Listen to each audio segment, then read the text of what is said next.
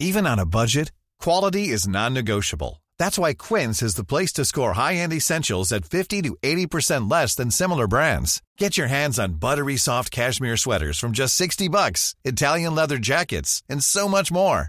And the best part about Quince, they exclusively partner with factories committed to safe, ethical, and responsible manufacturing. Elevate your style without the elevated price tag with Quince. Go to quince.com slash upgrade for free shipping and 365-day returns. Quality sleep is essential. That's why the Sleep Number Smart Bed is designed for your ever-evolving sleep needs. Need a bed that's firmer or softer on either side? Helps you sleep at a comfortable temperature? Sleep Number Smart Beds let you individualize your comfort so you sleep better together. JD Power ranks Sleep Number number 1 in customer satisfaction with mattresses purchased in-store. And now save 40% on the Sleep Number limited edition Smart Bed for a limited time. For JD Power 2023 award information, visit jdpower.com/awards. Only at Sleep Number stores or sleepnumber.com. Welcome to Spark London. We tell true stories. We tell them live. And we tell them all across London. To attend one of our live shows, go to sparklondon.com. Okay, I've been a psychoanalytic psychotherapist in London for 30 years now. But my first and in many ways most memorable interpretation was made when I was a skinny, bearded 19 year old tripping for the first time. and I made this interpretation to two armed Chicago policemen. It was 1969, and I'd just returned to Chicago for my first year at university. And top of my to do list was take LSD. So I did it one night with a group of old high school friends. And after the initial rush, you know, saying incredible 200 times in a row, we decided to go down to the Lake Michigan. We weren't the only people with that idea. That night, it was a warm summer night, and the lake is one of the few places that's cool in Chicago. But we were enjoying the breeze and uh, the moon and the good conversation, the lapping of the waves, when the police cruiser came around the first time. And its loud hailer announced that the curfew was soon to be in effect and everybody had to leave the beach. Uh, we got up like good citizens and uh, wandered a couple of hundred yards down the road, but then the grass looked awfully inviting, and we sat down again. And that's where we were when the police cruiser came around the second time. This time, the hail was much more urgent. The curfew is now in effect. Everybody must leave the beach immediately. Suddenly, and uncharacteristically, I was seized with a kind of 60s revolutionary fervor. the beaches belong to the people, I thought.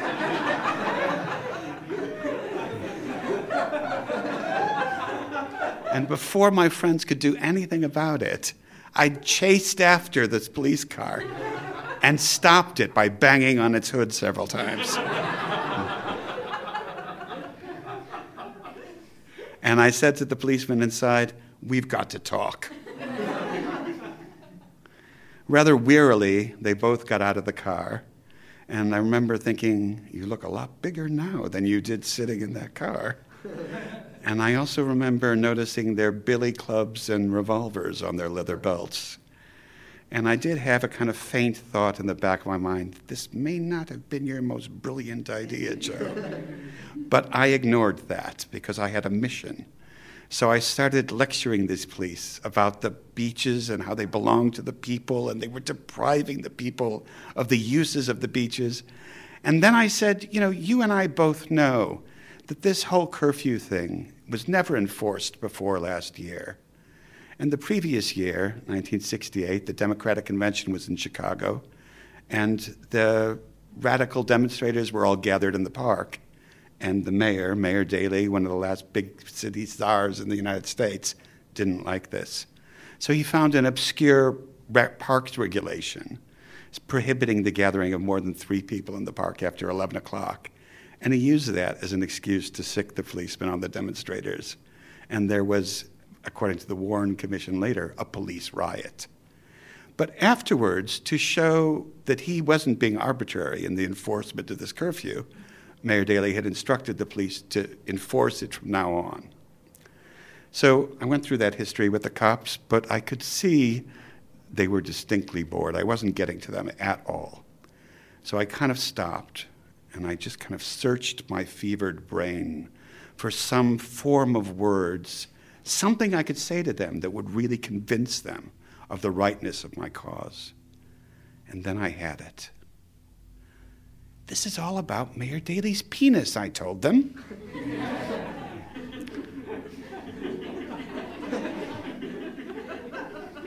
and I liked that formulation so much I repeated it again. This is all about Mayor Daley's penis. And then there was a silence, a rather long silence, during which I had plenty of time to wonder about the wisdom of talking about Mayor Daley's penis to two of Chicago's finest.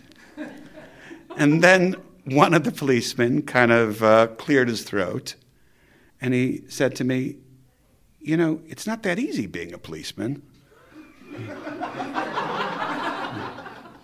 And the other policeman said, You know, somebody threw a brick through our window last week.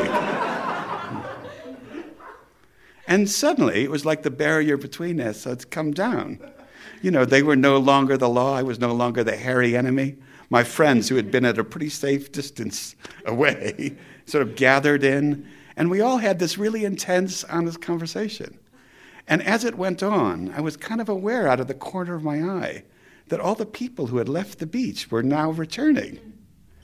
And after about half an hour, one of the police looked at his watch and looked at his partner, and then he said to me, You're all right. You can stay on the beach tonight. And uh, we shook hands, and they drove off. And true to their word, they didn't return. And that night, at least, the beaches really did belong to the people.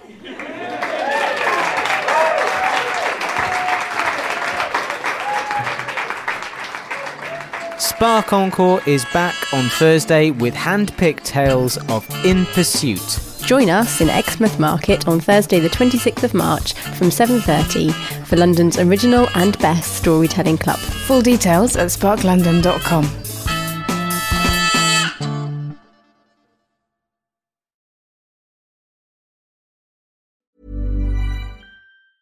Normally, being a little extra might be a bit much, but not when it comes to healthcare. That's why United Healthcare's Health Protector Guard fixed indemnity insurance plans, underwritten by Golden Rule Insurance Company, supplement your primary plan so you manage out of pocket costs. Learn more at uh1.com. Normally, being a little extra can be a bit much, but when it comes to healthcare, it pays to be extra.